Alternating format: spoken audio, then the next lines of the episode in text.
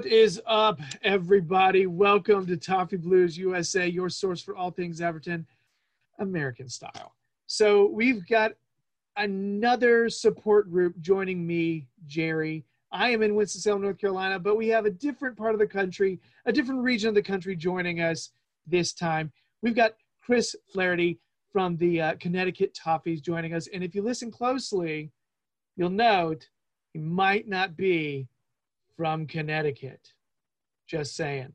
So it's just a guess. So, Chris, welcome. It's great to have you. Thanks for coming on. Thanks for having us, Jerry. We're looking uh, looking forward to it. So, so Chris, uh, Connecticut Toffees. Um, talk a little bit about uh, the Connecticut Toffees uh, support group. Like, uh, do they have a, a, a meetup spot in a specific city, or is it one of those things where it goes to s- uh, uh, several different cities, or how do y'all like to do it? So to be honest, right now we we haven't actually had a meetup because we're so new. Really? So we we I've managed to get we've got about twelve to fifteen um, supporters. A couple I know from back from Liverpool, a couple that I know from from over there originally, and I saw supporters clubs popping up, you know, around the country and around the world. So I thought, why not get one in Connecticut? Yeah. And after I did research, I've seen there'd been one in Connecticut, but there'd been no activity, you know, through social Mhm. media. I reached out to the club and they said, no, go for it. So uh, I managed to get it. But right now we're just talking through Twitter, through WhatsApp. Uh, Yeah. I got a little WhatsApp group going with them. We managed to get like a pop up shop going today with some merchandise out there. So just trying to spread the name as best as I can until until we all feel safe to meet up and get together. so this is exciting. This is a different like phase of uh, of really any of the groups that we've spoken to so far. This is like so fledgling and it's awesome. So this is uh i mean 12 or 13 members at the moment um just kind of talking via social media. So you don't really have like your your you know meetup spot where you you know and honestly with with pandemic it's hard to figure all that out right now especially like for your first meetup you know that would be difficult.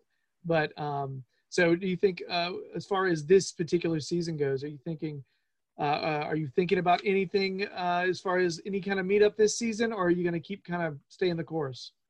Uh, with, with, I'm trying to get a meetup, but again, I just want it to be safe. So Yeah, depending on how we go with the vaccine and how Connecticut goes as a state with the reopening and everything, then I don't know a hundred percent on what it, when or where it's going to be. I've got a Mm. rough idea of a few places like I used to frequent that I that I could uh, call in on the managers and stuff where they, you know, they'd be more than happy to welcome us. So Yeah. we'll uh, keep an eye out for them. oh, that's awesome. So, yeah, so it's uh, baby steps, but you're doing awesome. This is great. I, I always admire when I'm actually talking to somebody who's taking the initiative to uh, to say, you know what, I'm gonna I'm gonna connect and I'm gonna kind of be be the hub, uh, you know, kind of try to get things going. That's that's just great because that's honestly uh, that, that's what we're noticing every single time when we have one of these shows is that connection, uh, the idea of actually connecting with other other Everton supporters. Um, so where in Connecticut are you? I'm based in Trumbull, uh, Mhm. Trumbull, Connecticut, which is in Fairfield County. Um, but the, some a lot of the members are within, you know, a 45 minute radius of here. There's a Mhm. few members a little bit further out who I know it's a little bit far for them in terms of the area. But the, when I've put it out there and I've spoke to some of them, they're more than happy to uh, to travel down, you know, to see the Blues, to see us, to get together as a group. So we will see. Yeah, We that's see. awesome. Fingers crossed. So, so why, why, are, how are you in Connecticut?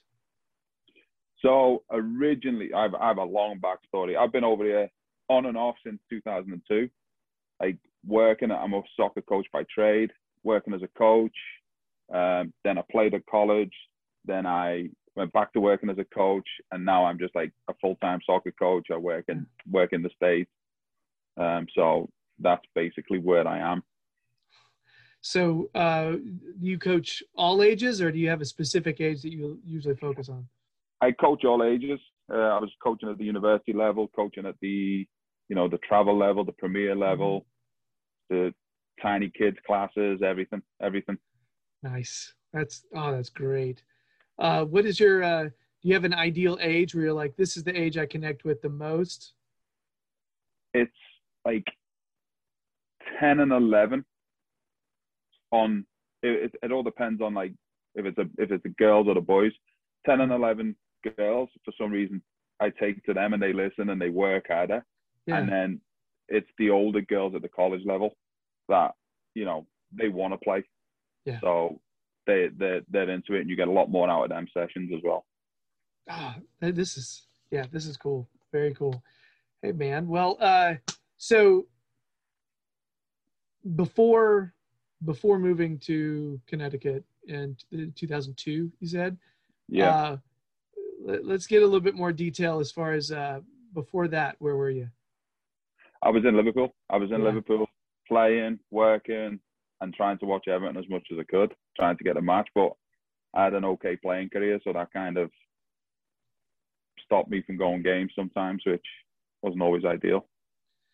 What uh, what uh, where did you play in the states? Like you said, you played. Did you play college ball? Is that what you said? Yeah, I played uh, for Mitchell College up in New London, Connecticut. I was gonna Uh, say, yeah, is that yours? That's my, yeah, that's my freshman jersey.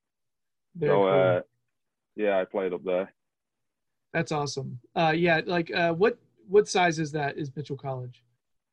It's a small, small Division three school. When I was there, it was a junior college. Yeah. Um, changed over to Division three, but they're probably fifteen hundred to two thousand pupils. Um, good, at, good for you know like sport management academics, which is what I got my degree in. The sports teams are generally do well. They've transitioned into Division three, so they're finding it a little bit of a struggle, Hmm. but they're still doing okay. That's oh, that's cool. Yeah, I I started off playing for uh, Belmont Abbey College, which is about the same size. So it's kind of yeah, it's very very interesting. Yeah, it, it was a strange thing because I went to big public schools during my whole academic career, and then I went and I was playing playing soccer for this uh, this tiny little private Catholic school just outside of Charlotte, North Carolina, and it was it was different. It was a very different experience. But I got to be honest, I, I, I, unlike, unlike you, which seems like you have had a serious passion for it. Like I got burned out. I got burned out after two years of playing, and uh, it was, uh, and, and also, you know what? I think a big part of it was maturity level. I think it was maturity level. I don't think I had experienced enough life uh, when I went to college. I went in. know? I went into Mitchell as an older freshman, so Mhm. I went in. The kids are 17, 18, and I was 19, 20. So and I'd obviously living in a different country on my own was all like Yeah. grew into it a little bit. Um, so that kind of helped me ease through college, should we say? Yeah. Very, very cool. So sorry, I, there's people who are watching and listening to this. You got to realize I did not talk to Chris like at all. I, we started recording like a two minutes after we met, so I, I'm learning a bunch about him right now. So currently, let's delve into. I know you, you said you were were living in Liverpool. What actually is there a specific reason where you're like, that's why I'm an Everton supporter? Was it family? What, Family, Yeah. Yeah. whole family is uh, is Everton supporters. So, you know, we're born not manufactured. So basically, just straight into it. Nice. Uh, do you have you noticed a different like? I I'm always curious to ask ask someone from from like a, a kind of like a, an original Everton supporter, somebody who was literally born an Everton supporter. The American Everton supporters that you met, have you noticed a certain like personality profile out of those kind of folks that like Everton when they're like because it's like we we we choose it, you know what I mean? So it's sort of like Yeah. a it's like we we feel this like thing drawing us to this club. Now, have you ever noticed any kind of like similarities between these people? Like I guess I'm saying these people, the, me and these people. I think it's. I think like I feel a lot of them, from what I've met, like as you said, you choose to be an Everton fan, so you've not gone. You don't go so far back. You know, you maybe go to the Tim Howard, the Landon Donovan, the the Brian McBride, and if you're old enough to go back as Preki, you're going back that. you know, you're going that far. yeah. So uh, and them sorts of players have been promoted by Everton, or you know, you followed them because they were like almost like pioneers of the US players going and playing abroad. So you followed their careers a little bit more Yeah. to see, you know, to see how they've done, and I feel that's how they've come about. Yeah.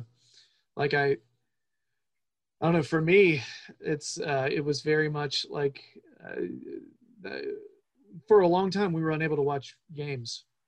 Like you couldn't really watch many matches. So and the only matches that were being played were like the usually the you know these massive clubs. Uh and so the my first season of actually watching Premier League football that's when I felt Everton felt right. You know, it was my first actual full where I was like, you know what? I care so much about this. I want to care more. If that makes sense. I think I think that a club people can relate to as well, though, in terms of like, no one like, we have high hopes for ourselves. Every Everton fan has these high hopes, and you know at some mm-hmm. point they're going to break your heart. Like, you know, they build you up, they build you up, they build you up, and then straight back at you. You know, whereas like you're a United fan or you're a Liverpool fan, and you see this global global name and all the superstar, like you know, like a LeBron James wearing a Liverpool shirt, and you're like, he's just jumping on a bandwagon. You know that, like he sees a Yep. market and opportunity, and he's in on it. Whereas who's marketing us? It's it's us. It's the Everton fans ourselves. Mhm. Yeah, that's that's one of the things that breaks my heart when there's a celebrity I like uh, and they they end up wearing a red shirt. So like I remember the first time I saw like Mike Myers like from uh you know Austin Powers and all that and I saw him wearing one of those. I was like, "Oh, are you kidding me?" No. I like your movies normally. Don't do that. Don't Yeah. do red. I'm not watching no more. I'm done. I'm done. you know there's no there's no choice you have to you know for the Yeah. same reason where well I, I rarely like I, I have hardly any of the color red in my whole yeah Oh, just it- weird My wife goes nuts. Yeah. I'm I'm very anti-red. Mhm. Like nothing nothing red. so talking a little bit more about you the everton supporter uh, who's your favorite everton player this season I'm gonna say like Doucouré or Godfrey, you know, for the obvious reasons. Godfrey's at he came out of nowhere. I didn't know too much about him when we bought him. I don't know how many Blues did. And you're looking at 25 million, and you're like, oh, what like for the track record we've had of spending money, like, why are we paying for that? And then he come on in the derby, looked good. Then he had a rough game at Southampton, and you're like, is this kid ready? Have we spent too much money? And then all of a mm. sudden he's just found his rhythm, and it's like he needs to be on the team sheet. He needs to be in the game every time. And the same with Doucouré. Right? Like, look at last night's game. Look at the engine on him when he's got the ball. You know, 119 minutes into the game, and he's sprinting up and down the field still, chasing it Mhm. around, winning the ball back. You know, so it's that sort of work ethic and you know the attitude that we we kind of appreciate. Yeah, but I'm, I, I love both those guys, but I, I gotta say, Doucouré has been exactly what I hoped he would be. Godfrey, I had no clue. I thought he would be one for next season, for for you know coming seasons. I had no idea he'd have the impact that he's having now. But Doucouré, for me, I was like, I remember like when we were rumored to be, talking to him like two years ago, you know, and, and I was thinking, gosh, that's the guy. That's what we're missing. That is that is a, a physical presence in the middle of the park that will that will run his guts out. He's a ball winner. He's a ball carrier, and he's not bad, not a bad distributor, and, and he scores every once in a while. You Yeah, know? yeah. Oh my gosh, yeah, that's definitely with you. Um, so, gosh, I- asking asking like a lifetime Everton guy this question. Your your favorite Everton goal? Um, that is a tough one. A tough one. As far as I can remember, from me actually, you know, being at games, it was. Uh, I want to say could be the Mikel Arteta one. Mm, Was it against Fiorentina? Because I'd went, I'd went to Fiorentina as well. I went to the away leg, of course. and obviously we'd lost and we'd come back home, and I've gone to that one. Yeah. Um, and then to be honest, any big Dunc scores because I just I grew up idolizing him, and I still Yeah. do. You know, he's anything he does, he can do anything. he's just the uh, he's a hero. My wife, we got a dog, and I have to call the dog Ferguson. Like, yes, that's goes awesome. Fergie for short. Oh, that's great. And you know, people are probably misinterpreting that as well. Yeah, oh, 100%. Everyone thinks it's the royal family. I say Fergie. I'm like, the, no, soccer player. They're like, Alex Ferguson. I'm like, no, no, like, Google Duncan Ferguson. There you go. You'll thank me later. You have to hand them a pamphlet like this is this is the dog's name. This is how it works. Ah, I have to put a pronunciation on it as well because they mis- misinterpret the way I pronounce it and everything. It's, I let my wife speak when it comes to that bit. Ah, that's great. Uh, so, uh, all right. So, digging even deeper, I asked this question of everybody. So, if there's an Everton player that best represents your personality, okay, who you are, you're like that that player is is everything I am as a person. You know what I mean? Like, so it could be certain characteristics on the pitch, could be off the pitch, however you want to interpret this question. I'm always curious as to what people go with on this. I'm probably going to say Big Dunc again because obviously I'm quite tall. Um, everyone sees me as nice, but you've also got that little bit of streak in you where someone's like, "Oh, you don't want to mess with him. You just don't want to mess with him." And I could, I was quite deceptive at playing soccer as well for my size. People looked at me and it, you know, didn't think I could play, and I can actually play a little bit. So it was like, all right, that's I'll compare myself to Dunc. Nice. Were you uh what position did you play by the way? That's another. That's a whole can opener worms. Um, Is it? How I, I had no idea it was I play, I played in England as, and I was a goalkeeper. And Yeah. I played for like I played for Accrington Stanley. I played for a couple of non-league teams. Yeah. Um, I came over here to play at, at the college. Went in as a goalkeeper and freshman. Played five games my freshman year, and then was striker and top scorer for every season after that. That is So- magnificent. I, Yeah, I- so it was it was a whole change around. okay, I'm glad your story went like that because you were like, "Oh, that's a whole can of worms." I was like, "Oh no, is this a bad story?" That's a good No, no. story. That's great. it's just it's just no one believes it. Again, no one believes it. So it's uh it's a, it's a crazy. A friend of mine came to watch a game. He played at the school before me and left. Mm. Came and watched the game. Uh, I was on the bench that game. It's zero zero. The coach speaks to him. He's like, I, I need something in. He's like, you know, Chris can play up front. And the guy's like, okay, yeah. And he went, no, he can. And I went up and scored the winner. We won one nothing, and that was that was it. I played that ever since. Oh, that's great. That is awesome story. Yeah, I mean, honestly, when the results aren't coming in, you know, you, you'll get a little creative when you need to. I remember my freshman year, we just weren't scoring goals. And our coach showed up one day and was like, Oh, by the way, we got this guy coming coming in from the basketball team. I'm like, What? What? What is what is happening? So Yeah. this guy comes in and his touch looks a little off, you know, but he's an athlete and a half. I mean, and and he's a basketball player. He can dunk, so he can get, he can leap. And it turns out, so his touch is not great, but he's one of the best one-touch finishers I've ever seen in my life. All of a sudden, this guy becomes our leading scorer just like that. And and, and it turns out he was an all-state soccer player during during high school, and he played college basketball. And I'm just am- amazed at that kind of athleticism and talent. And oh my gosh, got to be got to be ridiculously in shape also to be able to go from one hop from one sport Oh. to the other. The- One hundred percent. my gosh, one hundred percent. the training level of these college athletes, I'm not sure people fully grasp how elite some of these players are, uh, just as athletes. And oh, geez, like I went when I first went to that school, man. Those are the best players I've ever played with in my life, and they were my teammates. And I was supposed to be winning, like winning playing time from them. Yeah. it's such a crazy thing to think about. You, I mean, you coming from England though, you had already seen great players, so you were walking into a different scenario, right? I, I honestly didn't know what to expect because I'd never seen the team play.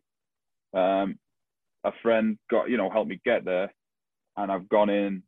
I think I missed my first day of practice because I was on the plane flying over. I had little sleep and got up the next morning for the 7 a.m. and I, I was out there early just because I was awake. And I got paired up with one of the guys who was, you know, the lower end of the roster, like Mhm. the lower end, more of a token, like he's on the roster. And I'm stood like kicking about with him, and I'm thinking, what am I doing? Like, what am I doing? And then, uh, lucky enough, a few of the few of the other boys who could play showed up. We had a couple of Brazilians at the time Oh. who they were good to play with, but we also we got into a lot of arguments with each other. There were you know the two different styles of play, but Yeah. they were good boys to play with.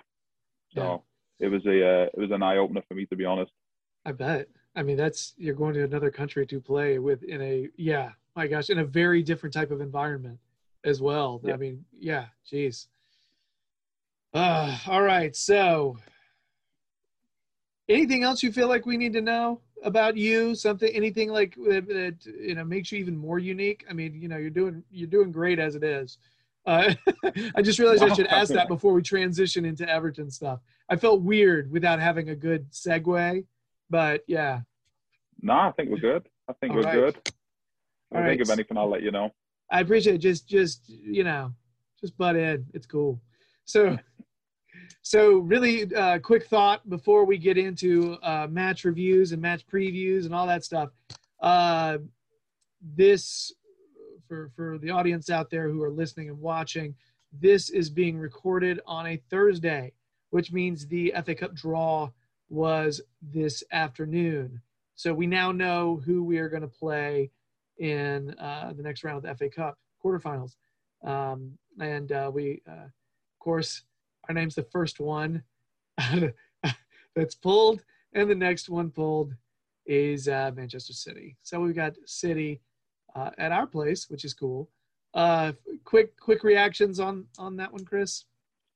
Um, at first, I was all like, I was happy I saw that name come out at home. And then once you put it on back in the bag and pulled out Man City, I'm like, oh, Man City. But my thoughts are like, we're to have to play that. If you want to get to the final, you're going to be playing Man City at some point because at the form they're in, they're unstoppable. So I'd rather play them now. And if we do lose, we're not, we've not got all that hope of getting to the final and being that close to winning it. But, you know, it's, I feel it's more of an even ground playing at a Goodison for us. It's more of a it's more of a stadium. Fingers crossed. Who knows? Maybe fans might be allowed back in. It'll add a little bit of a difference to it. You never know. Um, I doubt it, but you never know. But yeah, I'm, you know what? You to win the cup, you you have to do the hard way sometimes. So if that's the case, let's do it. I mean, you're.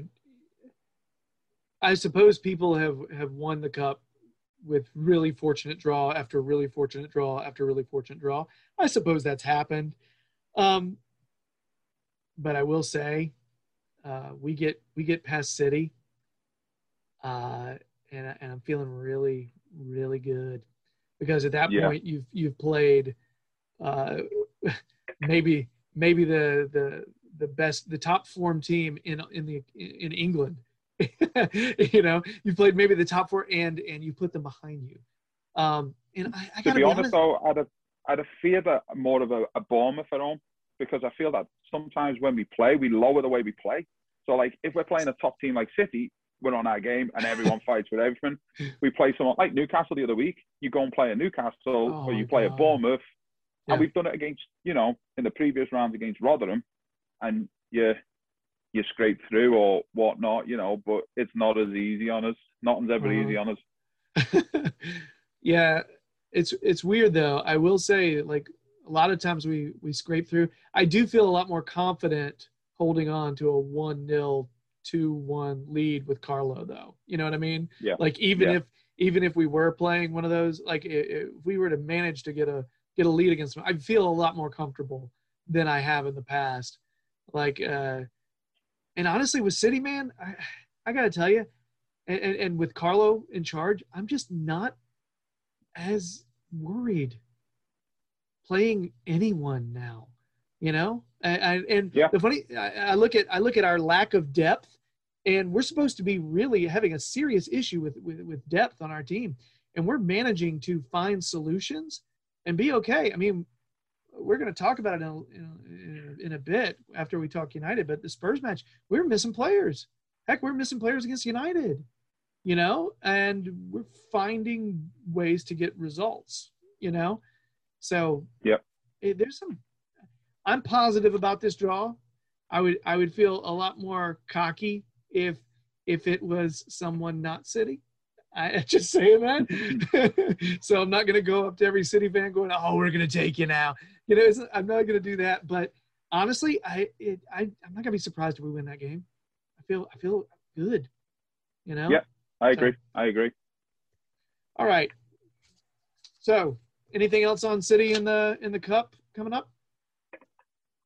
No, just let, bring them on. No. them yeah, on. That's honestly, uh, Toffee Blues John, I think tweeted that earlier from the Toffee Blues account, and I was like, yes, that's how you have to think, right there. You can't sit there and like, not in the face, you know. You can't do that, you know. No more, never. All right, let's move. United over the weekend. Uh, that was a thrill ride. Uh, I thought Saturday was going to be the thrill ride of the week. I thought that was going to be our our biggest adrenaline shot. Yeah. And I don't know if I can take much more. what what are they doing to us? so, uh, you know, I'm not even going to bother to say spoiler alert because if you haven't watched it by now, I, yeah. But um, three three draw with United. What what a weird weird match uh, that started with a an incredibly dire first half that was just uh, well sad to watch. Um, I died a little inside.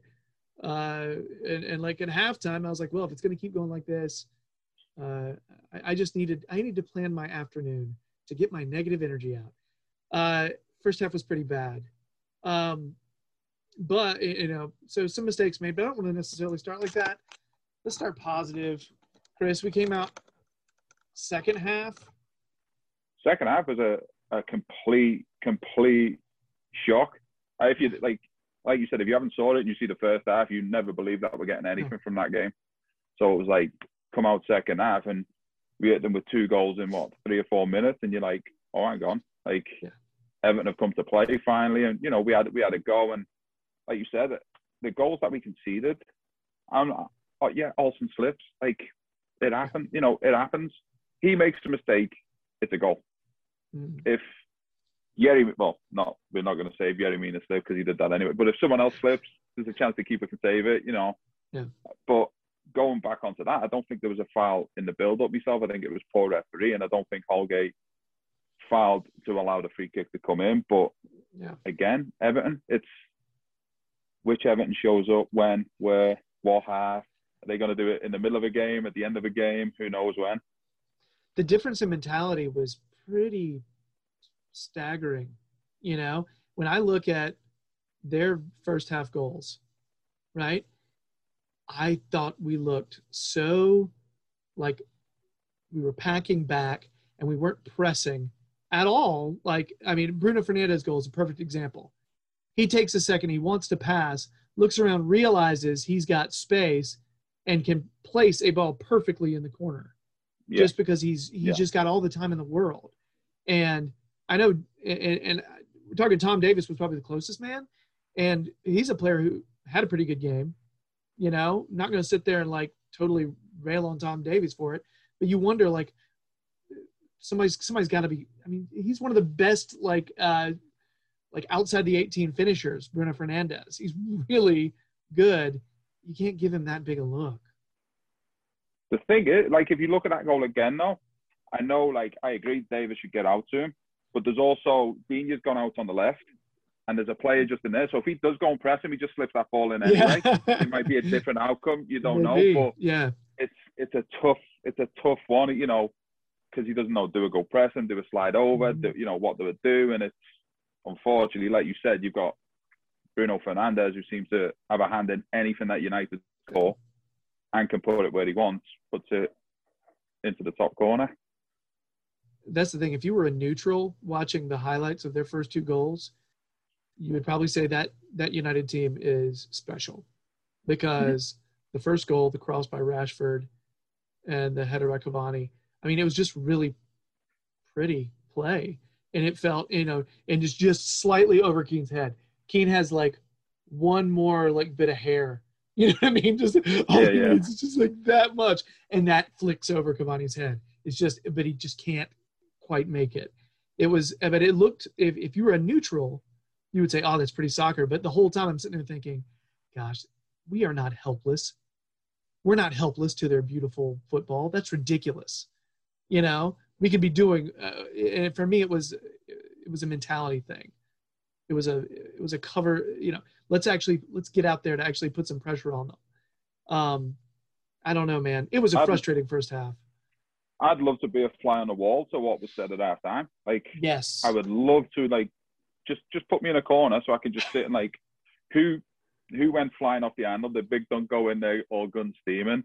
Did Carlo just act as cool as he can be? You know what what went on? Like what was- what got said?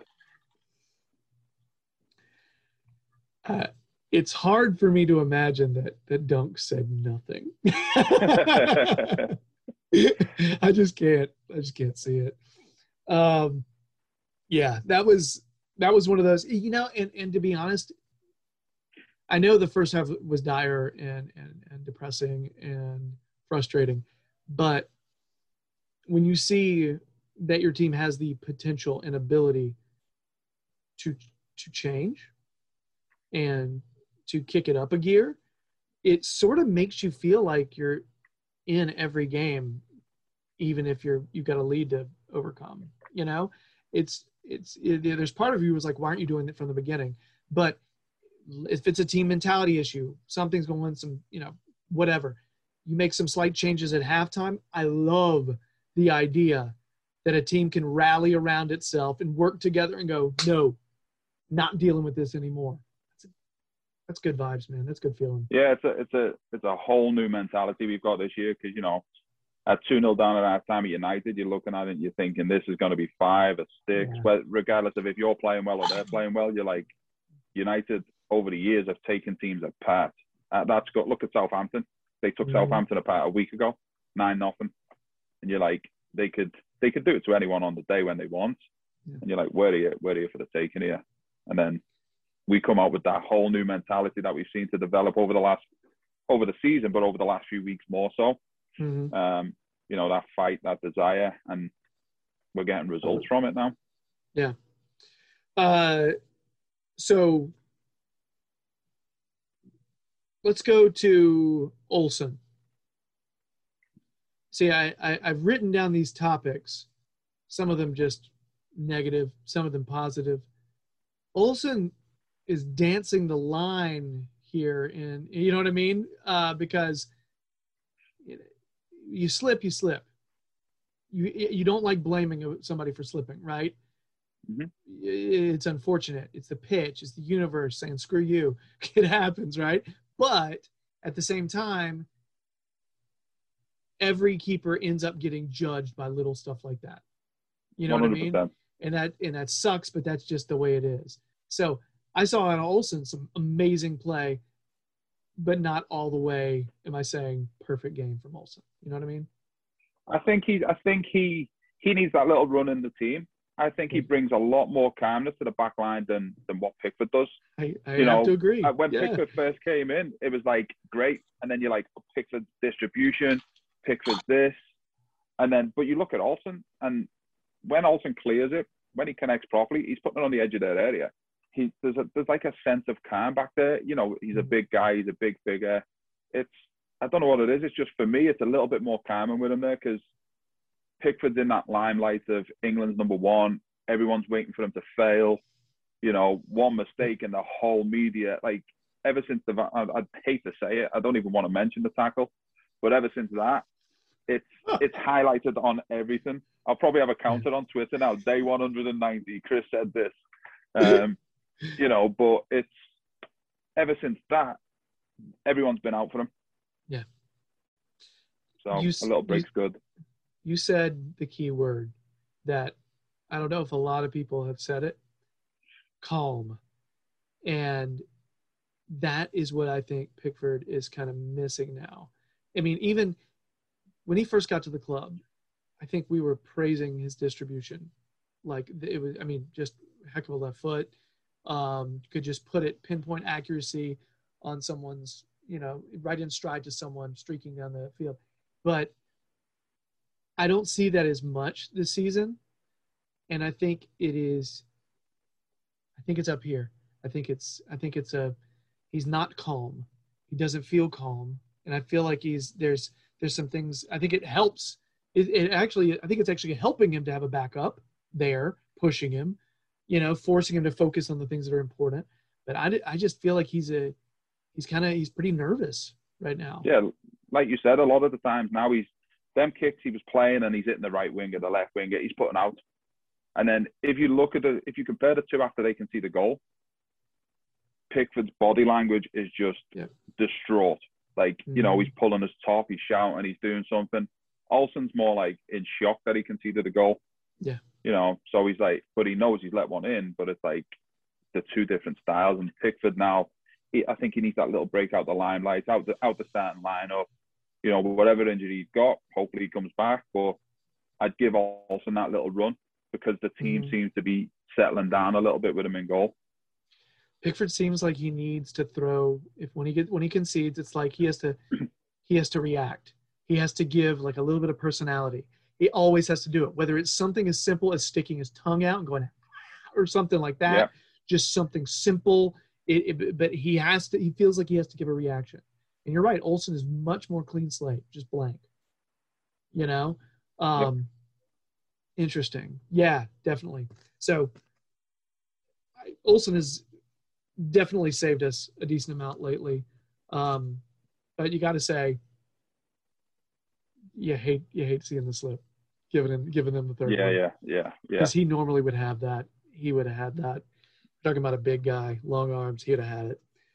Yeah. Um, so before we go on to talk about your man of the match, uh, anybody where you pinpoint him where you were kind of like, you know what, this person feel like they could have done better. Um, Holgate for me. Holgate, I feel he's another one who's like in the last few weeks, Mm-hmm. his standards have kind of slipped a little bit, and he's not he's not performing at the level he was at the beginning of the season. I gotta agree. If you look at the first few first few balls in the United, I think it was the United game. Yeah, the United game, he was uh he was giving them away. His touch was going out, and like I've, we've got the Connecticut Toffees group text going, and I've got a group text with a few Blues back home, and you know we're talking about how much that got, like how much Olsen had, uh, sorry, Holgate had just dropped Yeah. on the radar. Like he's just he's just not the same player he was at the beginning of the season. you know, continuing, I think Carlo does a really good job of squad rotation. Yeah. And that little break can sometimes be what you need to get hungry again. And we'll we'll get later to Spurs to talk about Coleman because he had a little stretch out for a Oh. while. Yeah, And we'll you know, and sometimes that you just need need to get that hunger back. Um and uh obviously just straight up desire doesn't help but it it is not exactly all of it but honestly sometimes it's just to focus on the details because you get carried away in the big picture stuff and sometimes you need to focus on every touch that next touch being the most important touch so yeah i could easily see a young guy like holgate getting uh, you know a little bit carried away um, not really focusing on everything because we've seen him do it in the past before too um, but I do think he's matured a lot, and I think just a little spell out was all he needs. You know. Yep. Yep. So, who's your man of the match? I'm gonna go with André Gomes. Good I thought he had a great game. Like I thought he had a. Again, he's another one. Him, Davies, you know, in, and Sigurdsson are in for a lot of like stick on Twitter off off the Mhm. off the different supporters around the world, but people don't analyze what he does. You know, like Gomes. Gomes' job, like people see him as this attacking Kevin De Bruyne style, spraying passes, hitting this, hitting that. And when I coach kids, I, I use the simple phrase "kiss." keep it simple, stupid. And Gomes Mhm. does that. He wins the ball. He knows he's not blessed for pace. He plays it off. He'll get it back. He'll move it, and he just like pulls the strings around that midfield. Yep. Yeah, uh, I think everybody's been wanting him to hit that uptick in form. You know, since since his injury, really, since he came Yeah. back from his injury, I think a lot of us for a while were just kind of like he's not fit yet. He feels pressure to play. He really shouldn't be right now. Um, it was so great, so great watching him look so strong in the middle. Um, You know, against a strong United midfield as well. You know, obviously Pogba went off and you got Fernandes in there, but like he he more than held his own and you know took control second half and he was he was picking out players and, and Davies again, Tom Davies, you know, was big in that holding midfield role. Huge, huge like position for him. Yeah, and again, uh, Davies, not doing everything like completely perfect, but have you? I, is it me or does it feel like his passes, like breaking the lines, are a lot more well chosen now? Like he's being a lot more careful, and it, he's not giving the ball away nearly as cheaply as he did before. You know, he would see someone streaking, and when he put it, it would be like a, just a step off. And, the, and it would get Yeah. intercepted and would come back the other way. That was such a common thing for Davies because you were like, oh, what a good thought, what a good idea. But he's a Premier League player. He should be able to, you know. split, that- yeah. Yes. He's he's matured a little bit, and obviously Ancelotti's bringing that out of him and, and the Yeah. backroom staff. But a few years ago, if you looked at him when he burst on the scene, great young academy player coming through, everyone's thrilled. And then he started playing a lot of sideways passes, which Mhm. you know the fans are not liking. I think playing in the empty stadiums is helping helping Tom Davies as a player grow because as soon as he misplaces a pass, he's not earning forty thousand blues. Go, oh, what is he doing? Like you know, booing him, screaming at him. Yeah. Now it's just like, all right, Tom, get the next one, play it off somewhere else. That is such a legitimate point, Chris, that I don't think a lot of people are paying attention to. The the effect of playing in empty stadiums having a positive impact on players that maybe have a lot of pressure on them. You know, Yeah, especially you young know, ones. It's it's doing Tom Davies wonders. You know, there's other players who can benefit from it, getting a little bit of a run. You know, confidence in a in a competitive game. You know, Yeah. I do think there's a lot to be said for that. That's such a good point. So, any other closing thoughts on uh, on the the three three draw with United? Just happy Calvert Lewin bags again. Because he missed that chance at the end of the first half, and you're like, and he missed one at Leeds, similar one on one. Yep. You know, but then he he pops up where's needed with a great touch and a great finish. Was that your favorite of the three goals because of the timing? Um, because of the timer, but I thought you can't take nothing away from James' goal. That's the and one. finish. I don't think people understand the difficult, like how difficult it was. The core he's fired it in at your chair, at your waist. He's brought it down and hit it in, a, you know, in a phone box. Really, And, and put it yeah, put it completely in the right corner. He kept it low and controlled and and with pace. It's just oh, it was absurd. That I, was I'm my not gonna lie. I was calling for him to be subbed off because I didn't think he was up to it at that point, and then he goes and puts one in the bottom corner. I'm like, ah, you know more than me. I'll let you off.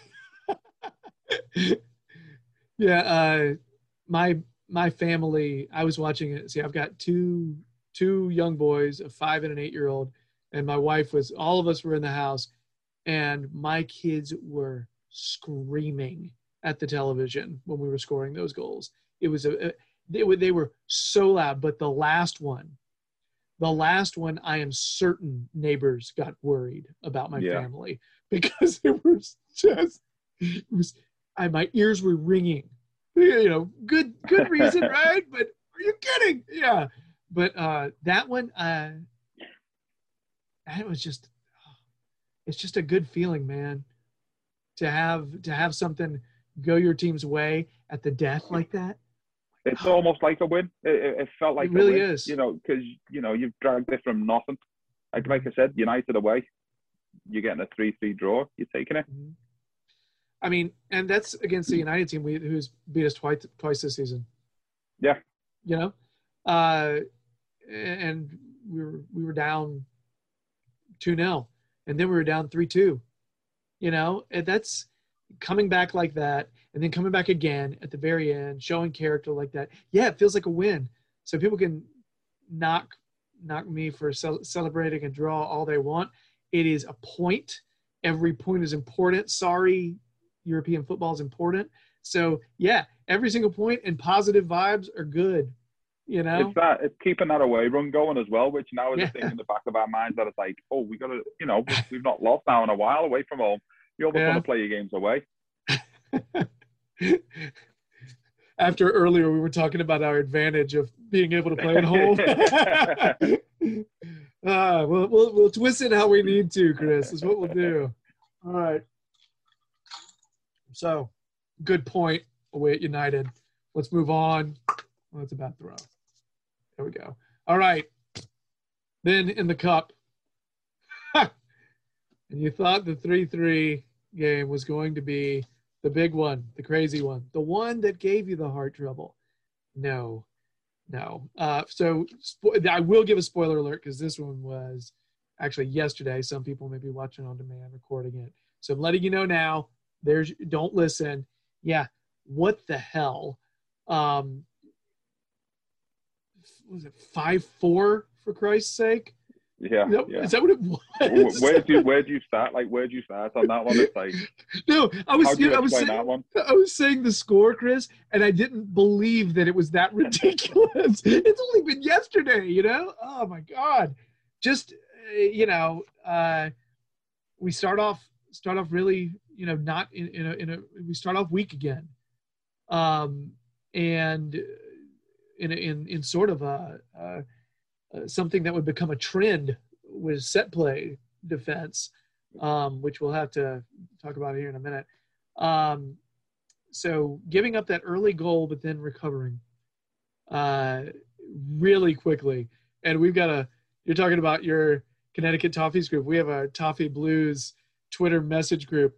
And it was, everybody was so down talking about how crap we are, blah, blah, blah. And then all of a sudden, oh my God, we look so good. What's happening? It was, it was, it was fantastic when we got those, uh, I mean, two in a row really fast. Well, three. We got the third I just mean, after. the, the third was like, was that one?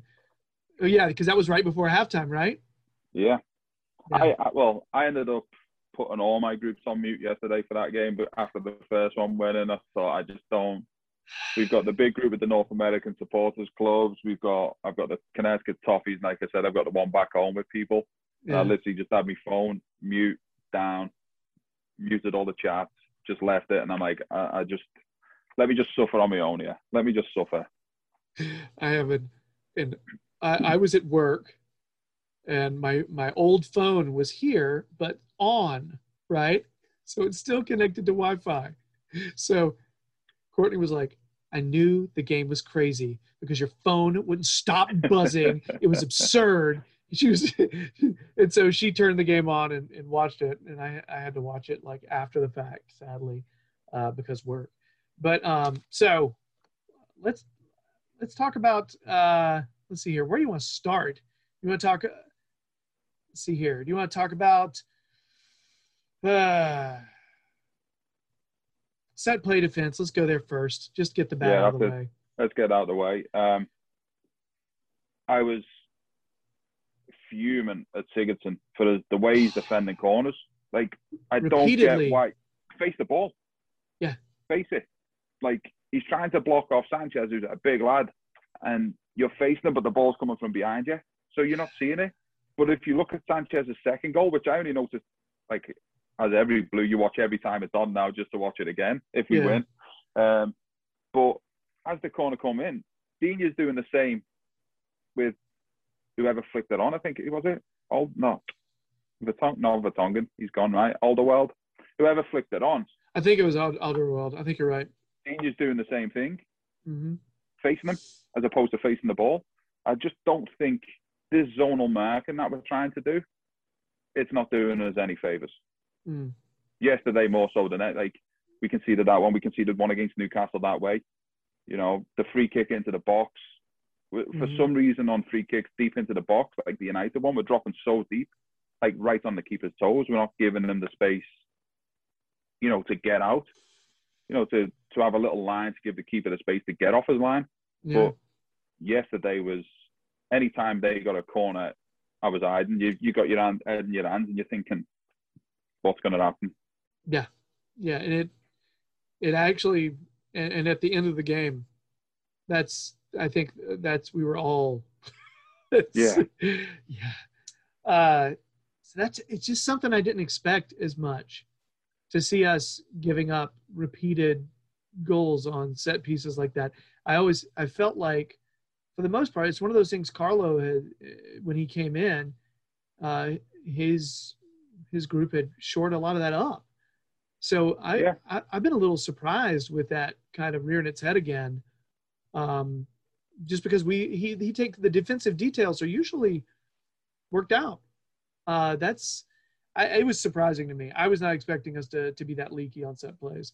Um, it, it was it was particularly bad yesterday. Particularly Mhm. bad. Even like Olsen's punches were not were not getting out. We're not getting the clearance when he when he did come to it. Like Mhm. that one just before was it Kane's goal?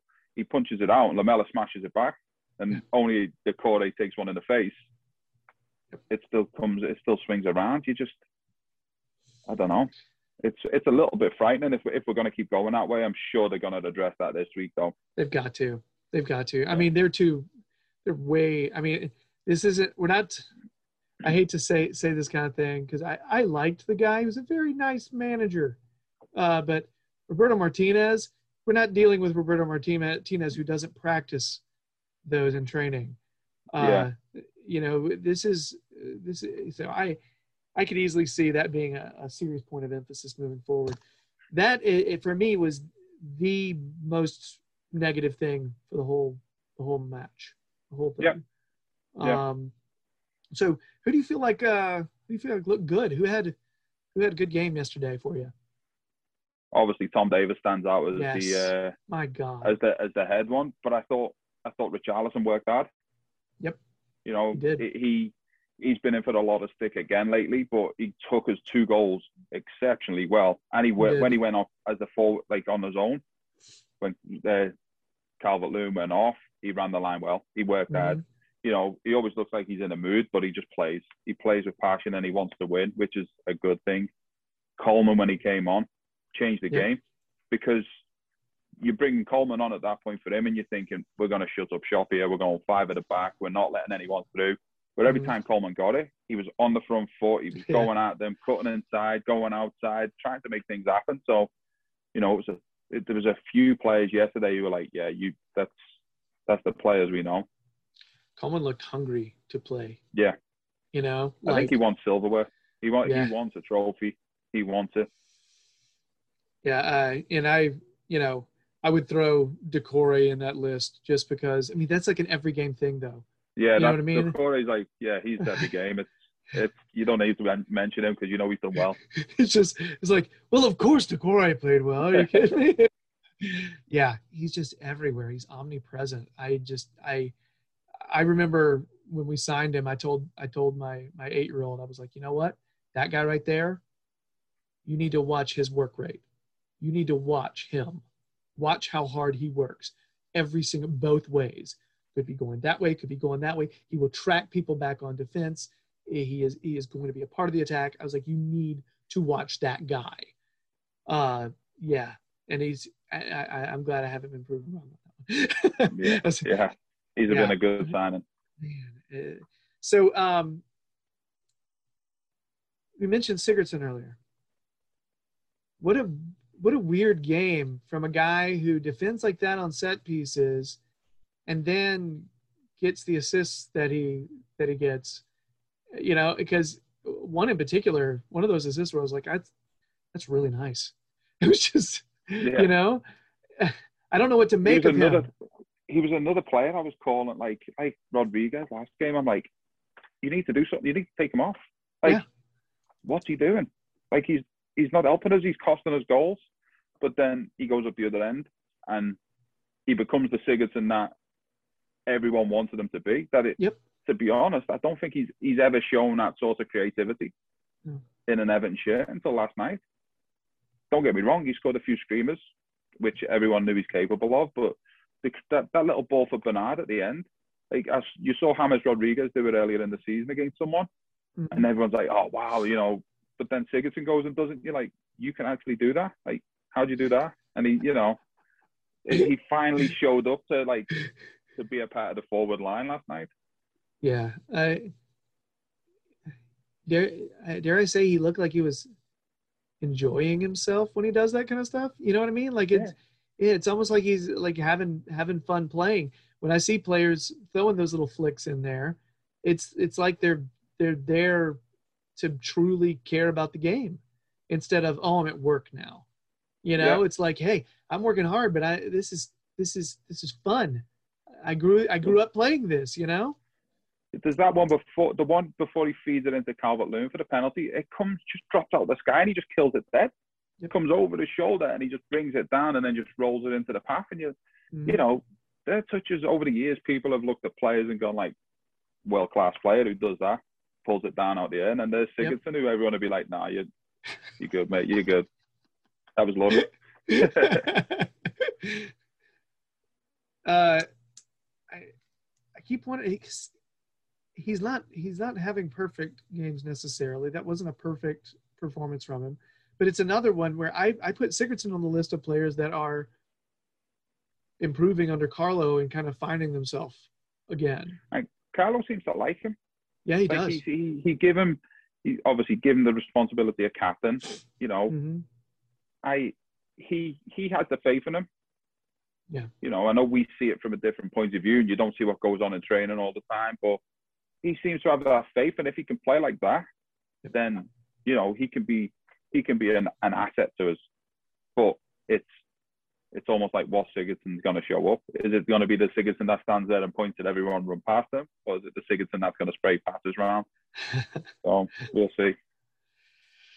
Ah, so this one was a this one was very a very wild one as well, and we need to we need to make sure we mention Bernard. Yep. Didn't see that coming. Uh, he wasn't even meant to be there. He was meant to be in Qatar. No. Yeah. that deal fell through and now he's back on the bench for us you know and the the goal uh, again the, the goals we scored last night i know Mourinho come out and said like defensive mistakes defensive mistakes yeah on our part on your part we scored three or four unbelievable goals Yeah, That's the thing. I, I was looking at Richarlison's and I don't think I I don't think I thought Richarlison was going to score either one of those. Either No. one. I didn't No. think either one was going in. And, and not even just because it's his run of form, but they're they were not the easiest angles. No, they're not the especially easiest the, the first one's gone you know he's got a player in front of him hmm he's got to play, you know, square them up, and he's put it through his legs and in the bottom corner. And as you said, the, the second one, the angle's like impossible, So hard. impossible angle. Yeah. But Yeah, that's but and- but uh Bernard's uh, was another gosh was was that left footed? I'm, I'm trying to remember like he hit it like with pace. yeah, yeah, he blasted it. It was yeah. it was really really nice and honestly if, if he's going to be with us, I want him getting time. I love him having moments like that. You know, that's awesome. You know, I still I still maintain he does provide something different for us He does. everyone I, else. I, I, he's just another who's like a little bit inconsistent with it. I know we expect if he's coming on for 20 minutes, we expect this 20 minutes to be of the highest quality. But you know, he just never seems to to get going. And you're thinking like the West Ham goal he scored was it last season, where he scored from a tight end. You're like, that's what he Yeah. needed. That's that goal. And then you're thinking the same about last night. Now you're like, that's that goal. That's the goal that's going to kickstart him now to be 25 minutes. And Iwobi's coming off a bit earlier, or one of them is starting, the other one's on the bench. You know, Mhm.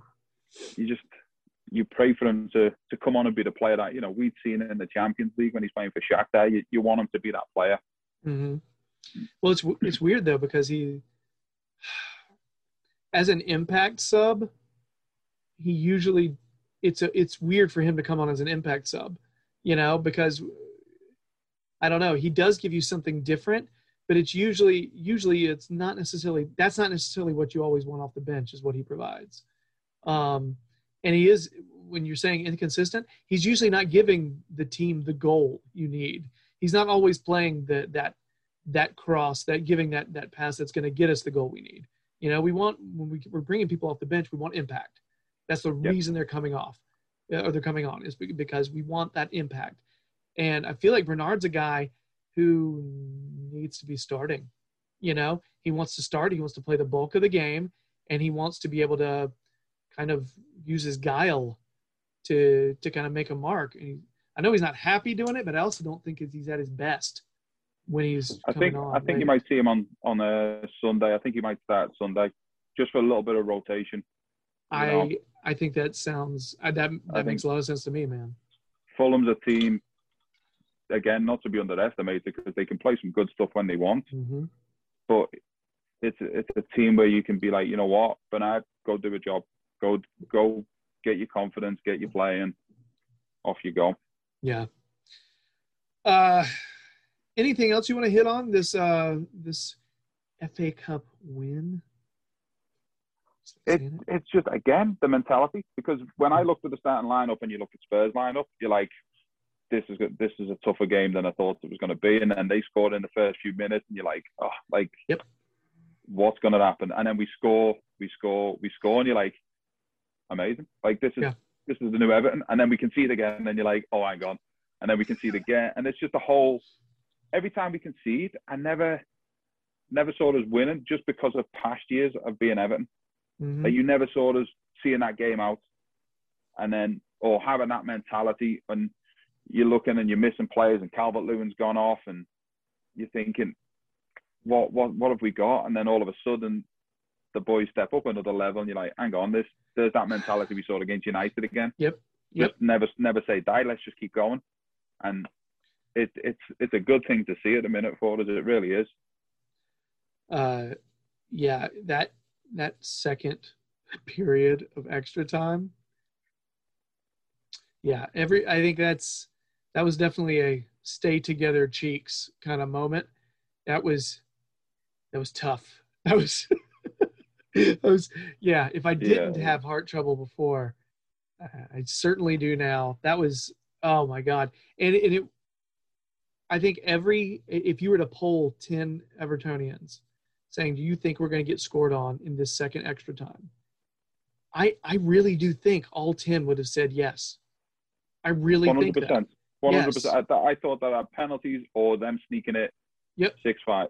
That's that's the way I thought that was going to. Especially, I watched it on BT Sport, so it was Mhm. like the English commentators, and they did it with West Ham the other week. They were crying out for Antonio then to come on, and last night they were crying out for Kane. Yep. Like when Kane was taking his like taking off his warm ups to come on, they had a picture in picture just showing Harry Kane getting dressed, and I'm like, like, you just they just want him to score Yeah. like they just want they want them to come on and be the player Mhm. like so and then that builds into yourself where you're doubting yourself then you're like oh hang on they're bringing Harry Kane on where do we go from here Well- we're bringing Coleman and Bernard on and you're like who are, we've got two keepers on the bench can one of them go up front it's work for me can it work for them I don't know Uh, yeah, but see, it's it's performing in moments like that, right? It's performing in moments like that, proving that you've done it, proving that you can do it again. You know what I mean? It, the more you get Yeah. used to that, the more you develop that, but you learn the behavior, you learn what it takes, you your mentality it just starts locking down every time.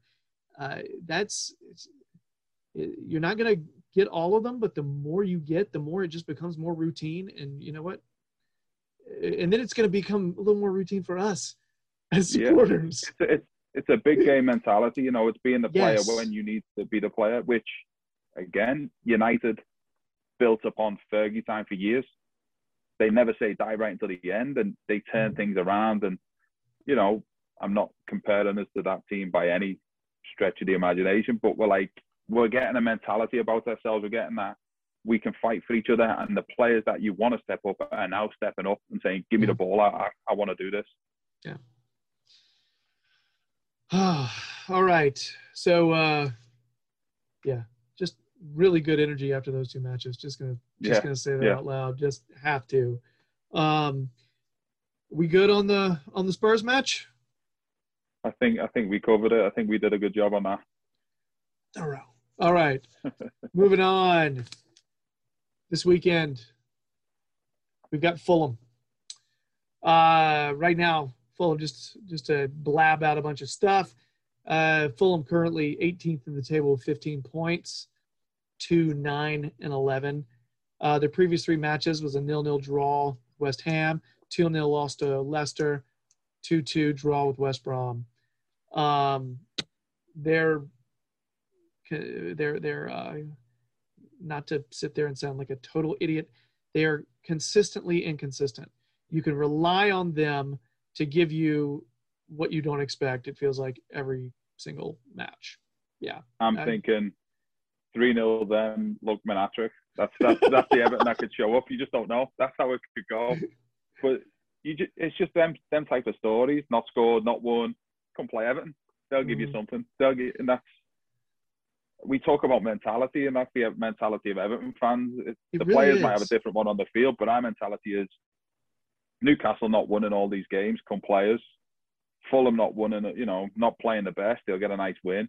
Mm, Former Blue comes back, who we kind of shunned, and you know he didn't quite settle with us after promise, and he comes on and shows us what he can do. mm. That's So kind of don't know. that's one of those things where I learned to think like that.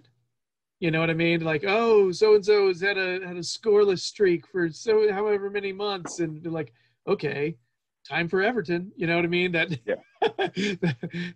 uh, you know, and you get, we actually have two former Everton players that'll probably be starting with Anthony Robinson and uh, and Yeah. uh, Mola Lookman. Uh, you know, Robinson, who I think if he thought he was going to have more of a chance to start, I, I think he probably would have come to us, come back. Uh, but I think he saw an opportunity to start in the Premier League and play almost every match. So I get He's it. playing well as well. yes, He's he playing. is. He's playing very well for them. I think Yeah. if they go down, he's a player that clubs will look at. You know, not necessarily top end clubs. You know, Mhm. I'm not saying he's going to go and play Champions League, but you know, some clubs will look at a a, a Newcastle. They'll look Yeah. at it. You know, they seem to buy play. You know, players like that. You know, the mid-table clubs.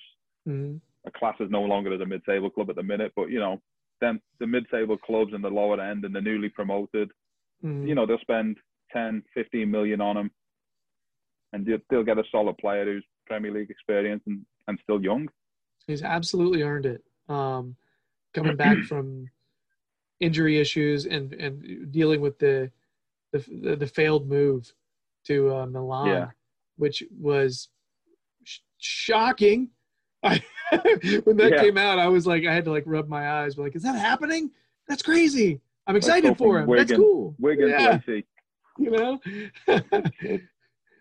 uh but uh they're they're a weird young team you know what i mean and i think part of that inconsistency stems from their youth there's a lot of young players on there just uh, grabbed uh is it josh Maja uh from you know france who originally i think originally he was from sunderland right Yeah, he Um, was on the uh, on the Sunderland Till I Die documentary, if I remember rightly. Yep, and his transfer was documented on there. Uh, Yeah. uh, another a good young striker who I think will probably get some time against us this weekend. Um, Mm-hmm. They're just such a you know, and Loftus Cheek who's another one, another exciting young player who was rumored to be coming to us like five times. I feel like you know on loan, and never actually happened. Uh, Yeah. Just a bunch of exciting young players uh, but I think they're a lot of them are kind of learning on the job. You know, Yeah, you, sometimes that's the best way, just being thrown into it. You know, you get that experience of we don't we don't have a lot. There you go. You're the kids. Off you go. Play with no fear. Yep, I think that uh, Tosin uh, Adarabioyo, I think that's how to say it, Adarabioyo. Rather you than me trying to pronounce that. You know, I practiced it before we started, and I screwed it up immediately. It was like good thing, good good thing you practiced it, Jerry. Damn it. So, but uh, another good young player who was rumored to come to us a few years ago, and he ended up, I think, uh, signing signing a new contract with City. But uh, yeah, just a another good young player. They just they're just full of some really good, talented players. Uh, but um, they're in 18th, and they're gonna have to pull off something very special to not get relegated this season. Yeah. Um, how how are you thinking we line up? I don't think the back line. I think maybe Coleman comes in. Maybe, maybe Digne gets a little break because I know he went off yesterday, but there was no talk of like what happened. Is he injured? Is he tired? You know, he's played a lot since he come back. I think I think Allan might come in and get some minutes, Yes. which which would be a big plus. Yeah. Gomez, you still got Gomez. No one knows what happened to him midweek. James could be Mhm. could be around. You know, th- there's players. If you like I said, you look at last night's team. There's players who've been playing regular for us and didn't play. I Mhm. think Calvert Lewin. Now we've brought Josh King in. Calvert Lewin could have a break, but Richarlison can also lead the line. You know, and he proved it last night against good quality defenders. So again, goes and plays against them, and you know, Calvert Lewin sits on the bench, and do we need him? If he if he's fit, come on. If not, rest the hamstring. We got City, we got Liverpool after that. Mhm. You know, there's players that are playing, and you know they get the chance. I think Bernard starts, Mhm. and you know a couple maybe get the chance to have that little break they need, but they're on the bench should we need them. Do you think we'll go more? I mean, to be honest with you, though, our depth is experienced in the back. So uh, I was going to say, do you feel like we'll we'll we'll go experienced in the back and then experiment a little bit more forward? But you know, I could I could easily see Coleman and then either uh, uh, Yerry Mina or uh, Yerry Mina and Michael Keane and then Godfrey playing on the left again Yeah, to kind of shore it up and kind of make it very solid. I could see that coming, that starting like that. Uh, do you feel like with DCL coming off like he did, you feel like this is a Josh King starting for the first time for us? Possibility? yeah. I don't think he'll start as a forward though. I think he'll start maybe on a on a right. Richarlison down the middle on his own. King out on the right. You know, the Iwobi out. I think Bernard will be on the other left. Maybe uh, James will come in in place of like a Sigurdsson because he's Mhm. played a lot of minutes. And Yeah. then I think he'll stick with the Doucouré and Davies. So it's you know there's the three. I think he'll stick with them two Mhm. behind because James basically has a free role when he goes in there. If you watch him when he plays on the right, he drifts anyway, and we leave a big gap. He goes So put him in behind. Just let him let him float. You've got the Yeah. Corey who'll cover the ground for you, and you've mm. got Davies who'll sit in and do the do the donkey work for you. Yeah. And then if Allan's fit enough, I think he'll get you know 20, 30 minutes towards the end, or whether he starts him for 60 minutes and Yeah. gets him out of there. Yeah, I'll I'll be curious if we who we rest, what we're willing, who we're willing to rest. I guess is the question.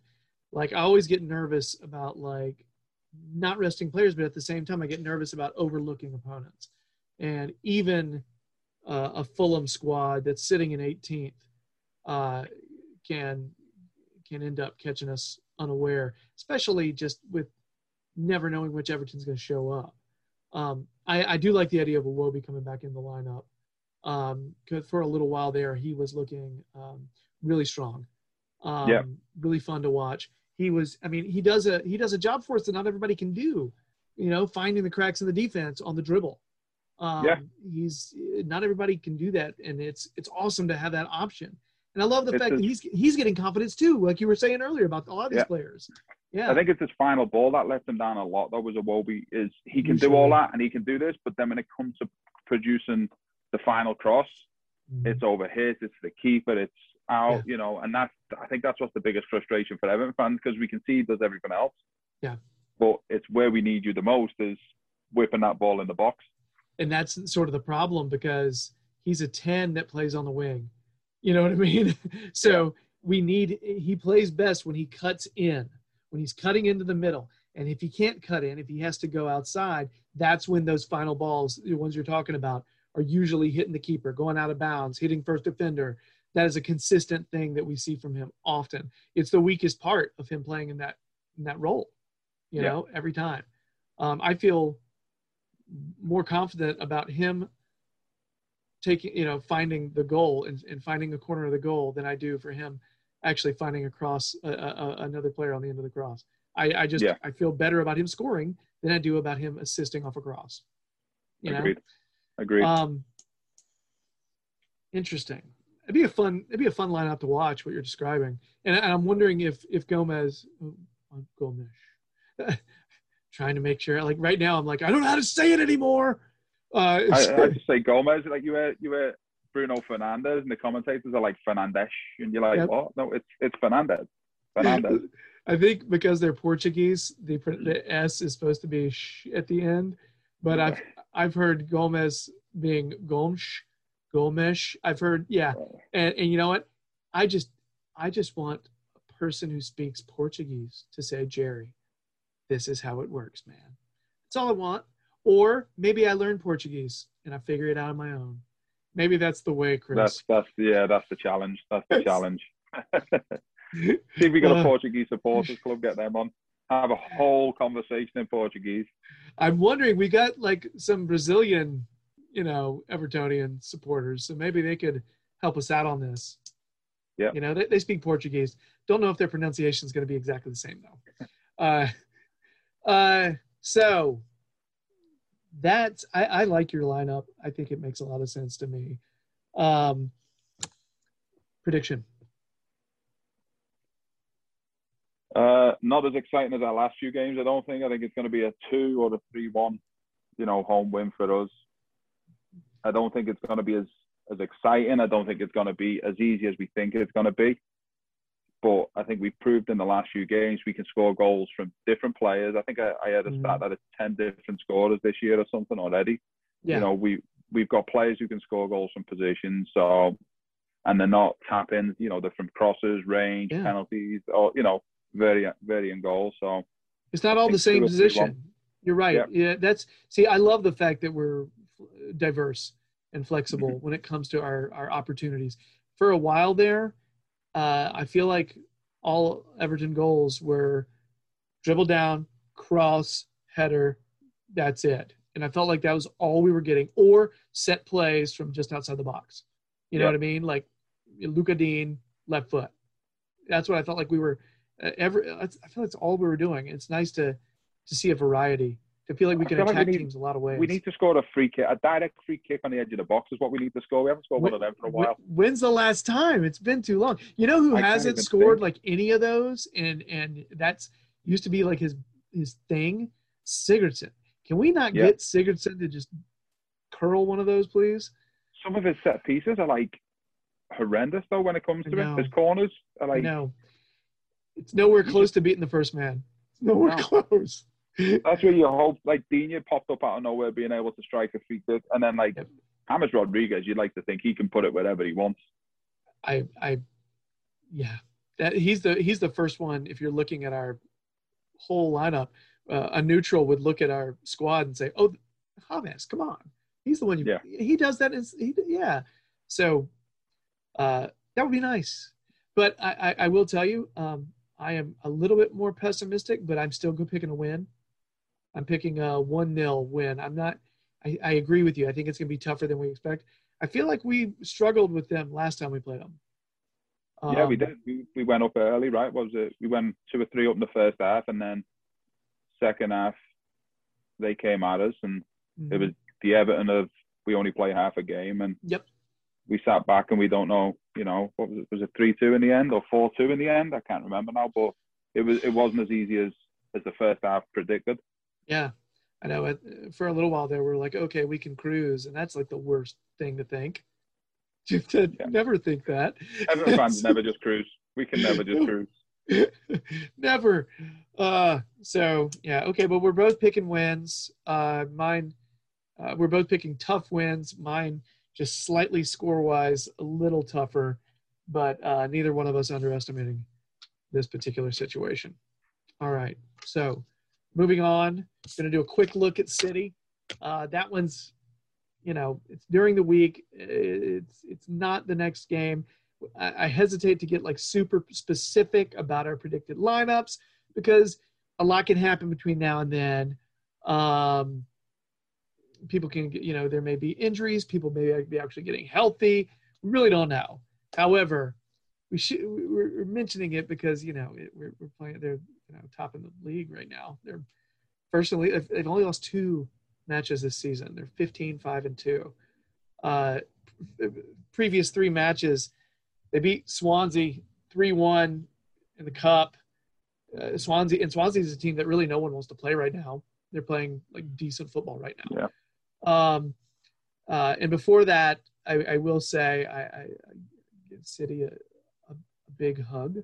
They, uh, they, they nice, nice, nice win over Self did Awareness okay. Yeah. FC.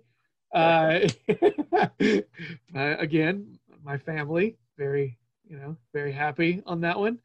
Cheering cheering hard. A lot of Uh, people very happy on that one. A lot of not just Blues. A lot of people very happy. humans with with hearts. Uh, uh, yeah, so that was a nice one. Um, and before that, a 2 0 win over Burnley. Um, thing about City this season, they're doing all this, uh, and uh, De Bruyne is like not even playing. yeah, they got no forward. Out, they, have the weirdest, like hardly, you know, Aguero's not playing much. Uh, He's just a lot of in- injuries.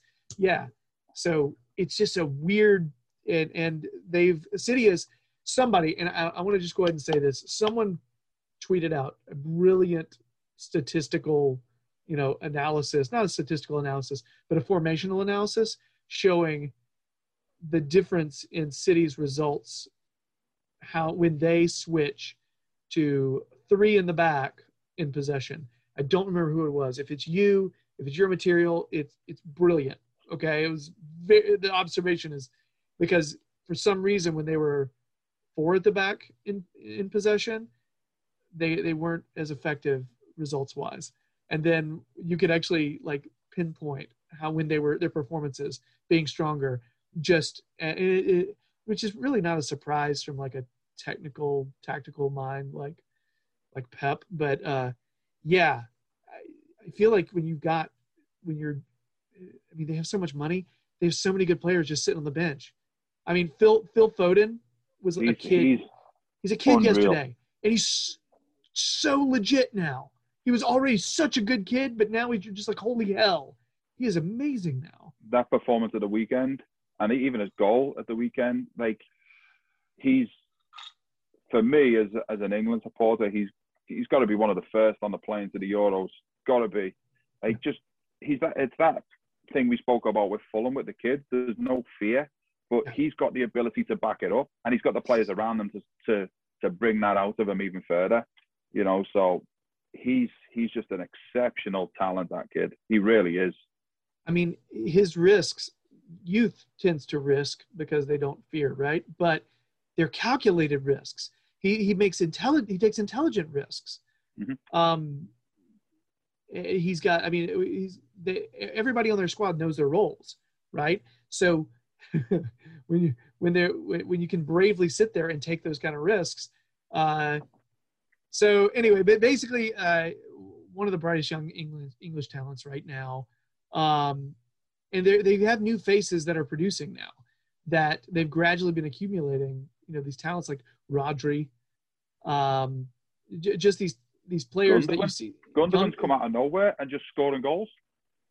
I mean, I, I will say I was I was so angry at him for skying that penalty last week, and then he. then he, then he comes up and puts him in, himself in the like the perfect position to score two more. It's just, and he, he's one of those players though. Another one of those players that you mentioned, like you were talking about with Andre Gomez, though, doing his game is not is not flash. It's it's keeping the ball ticking over. It's being that that engine in the middle, and he's he's a player I just feel like nobody ever appreciates. Um, I remember talking to, actually it was like two years ago, two one or two years ago, talking to Max Carlisle on this show, and he was saying Gundogan is my favorite player on their team. He's like he's just underappreciated, and yeah, um, but they're just I mean, and Raheem Sterling, I got to be honest, I wasn't sure about that when they bought him when they purchased him. I, I was thinking, you know what, he's a good player, but I just don't think it's gonna. God, Yeah. I mean, he is Another the, one, another one is John Stones. If you look at John Stones this season, with an actual, goals. an actual defensive partner, Yeah, he's the player that we knew he could be. Yeah, he's uh, and and again, taking more intelligent, not not taking those silly risks anymore. You know, doing the Yeah. Cruyffs, you know, in front of the goal. Uh, not really so much of that anymore. Uh, and, and I'm glad to see him do well. To be honest with you, Yeah. Uh, you know, I I know there some some supporters who feel like you're not allowed to do that. You know, and for me, it's like, eh, he was a blue, you know, and and and I yelled really loud for him, and I, I cared. So It's almost like we do- found him. We he's ours. We found him. yes, yes. We got we got him from Burnley. We'll take the credit for that one. Not not uh, not Barnsley. Sorry, it was us. It was us. So uh, if you're if you're thinking, okay, well, I mean, are we are, we? Would you probably say that uh, Sterling and Foden are probably two of the players in terms of like attack where we're like, okay, we have to worry about that. Yeah, yeah. But I think it'll be you. You just don't know what shape Carlo's going to go into it. Like, what's he going to Mm. play?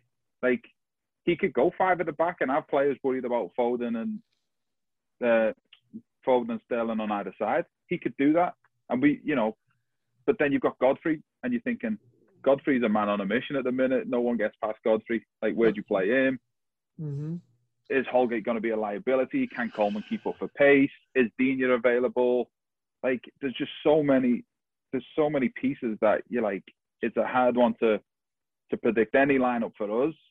If Carlo, if you saw that five at the back formation or three at the back, five at the back, whatever, we're, we're basically talking about the same thing.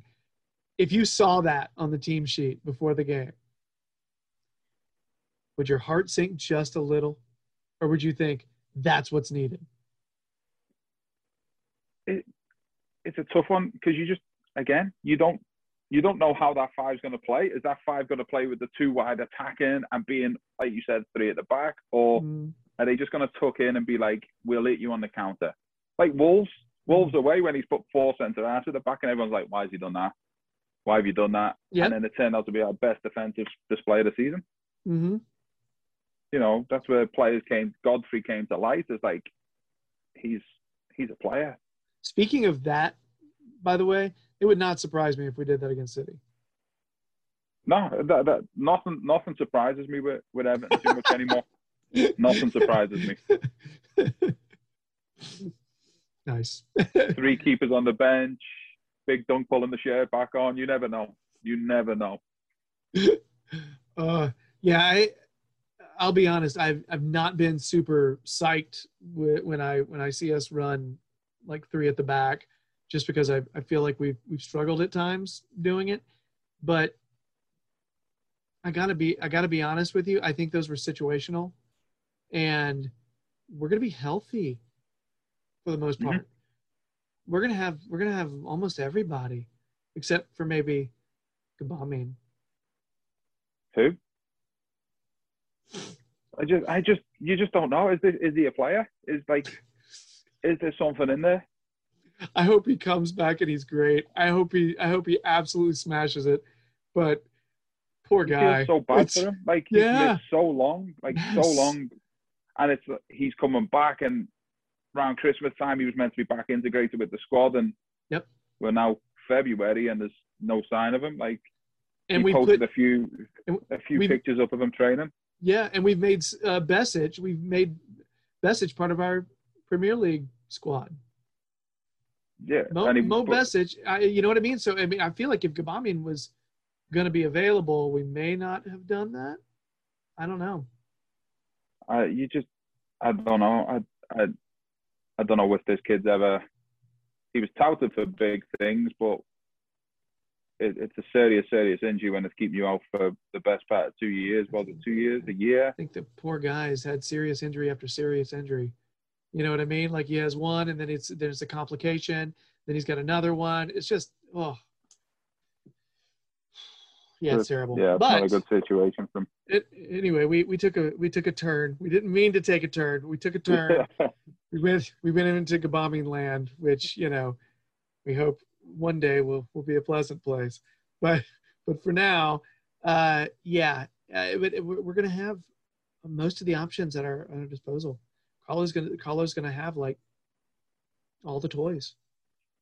Yeah. You know, and you're wondering, you know, because because you know, City, I feel like we're going to be healthier than City is.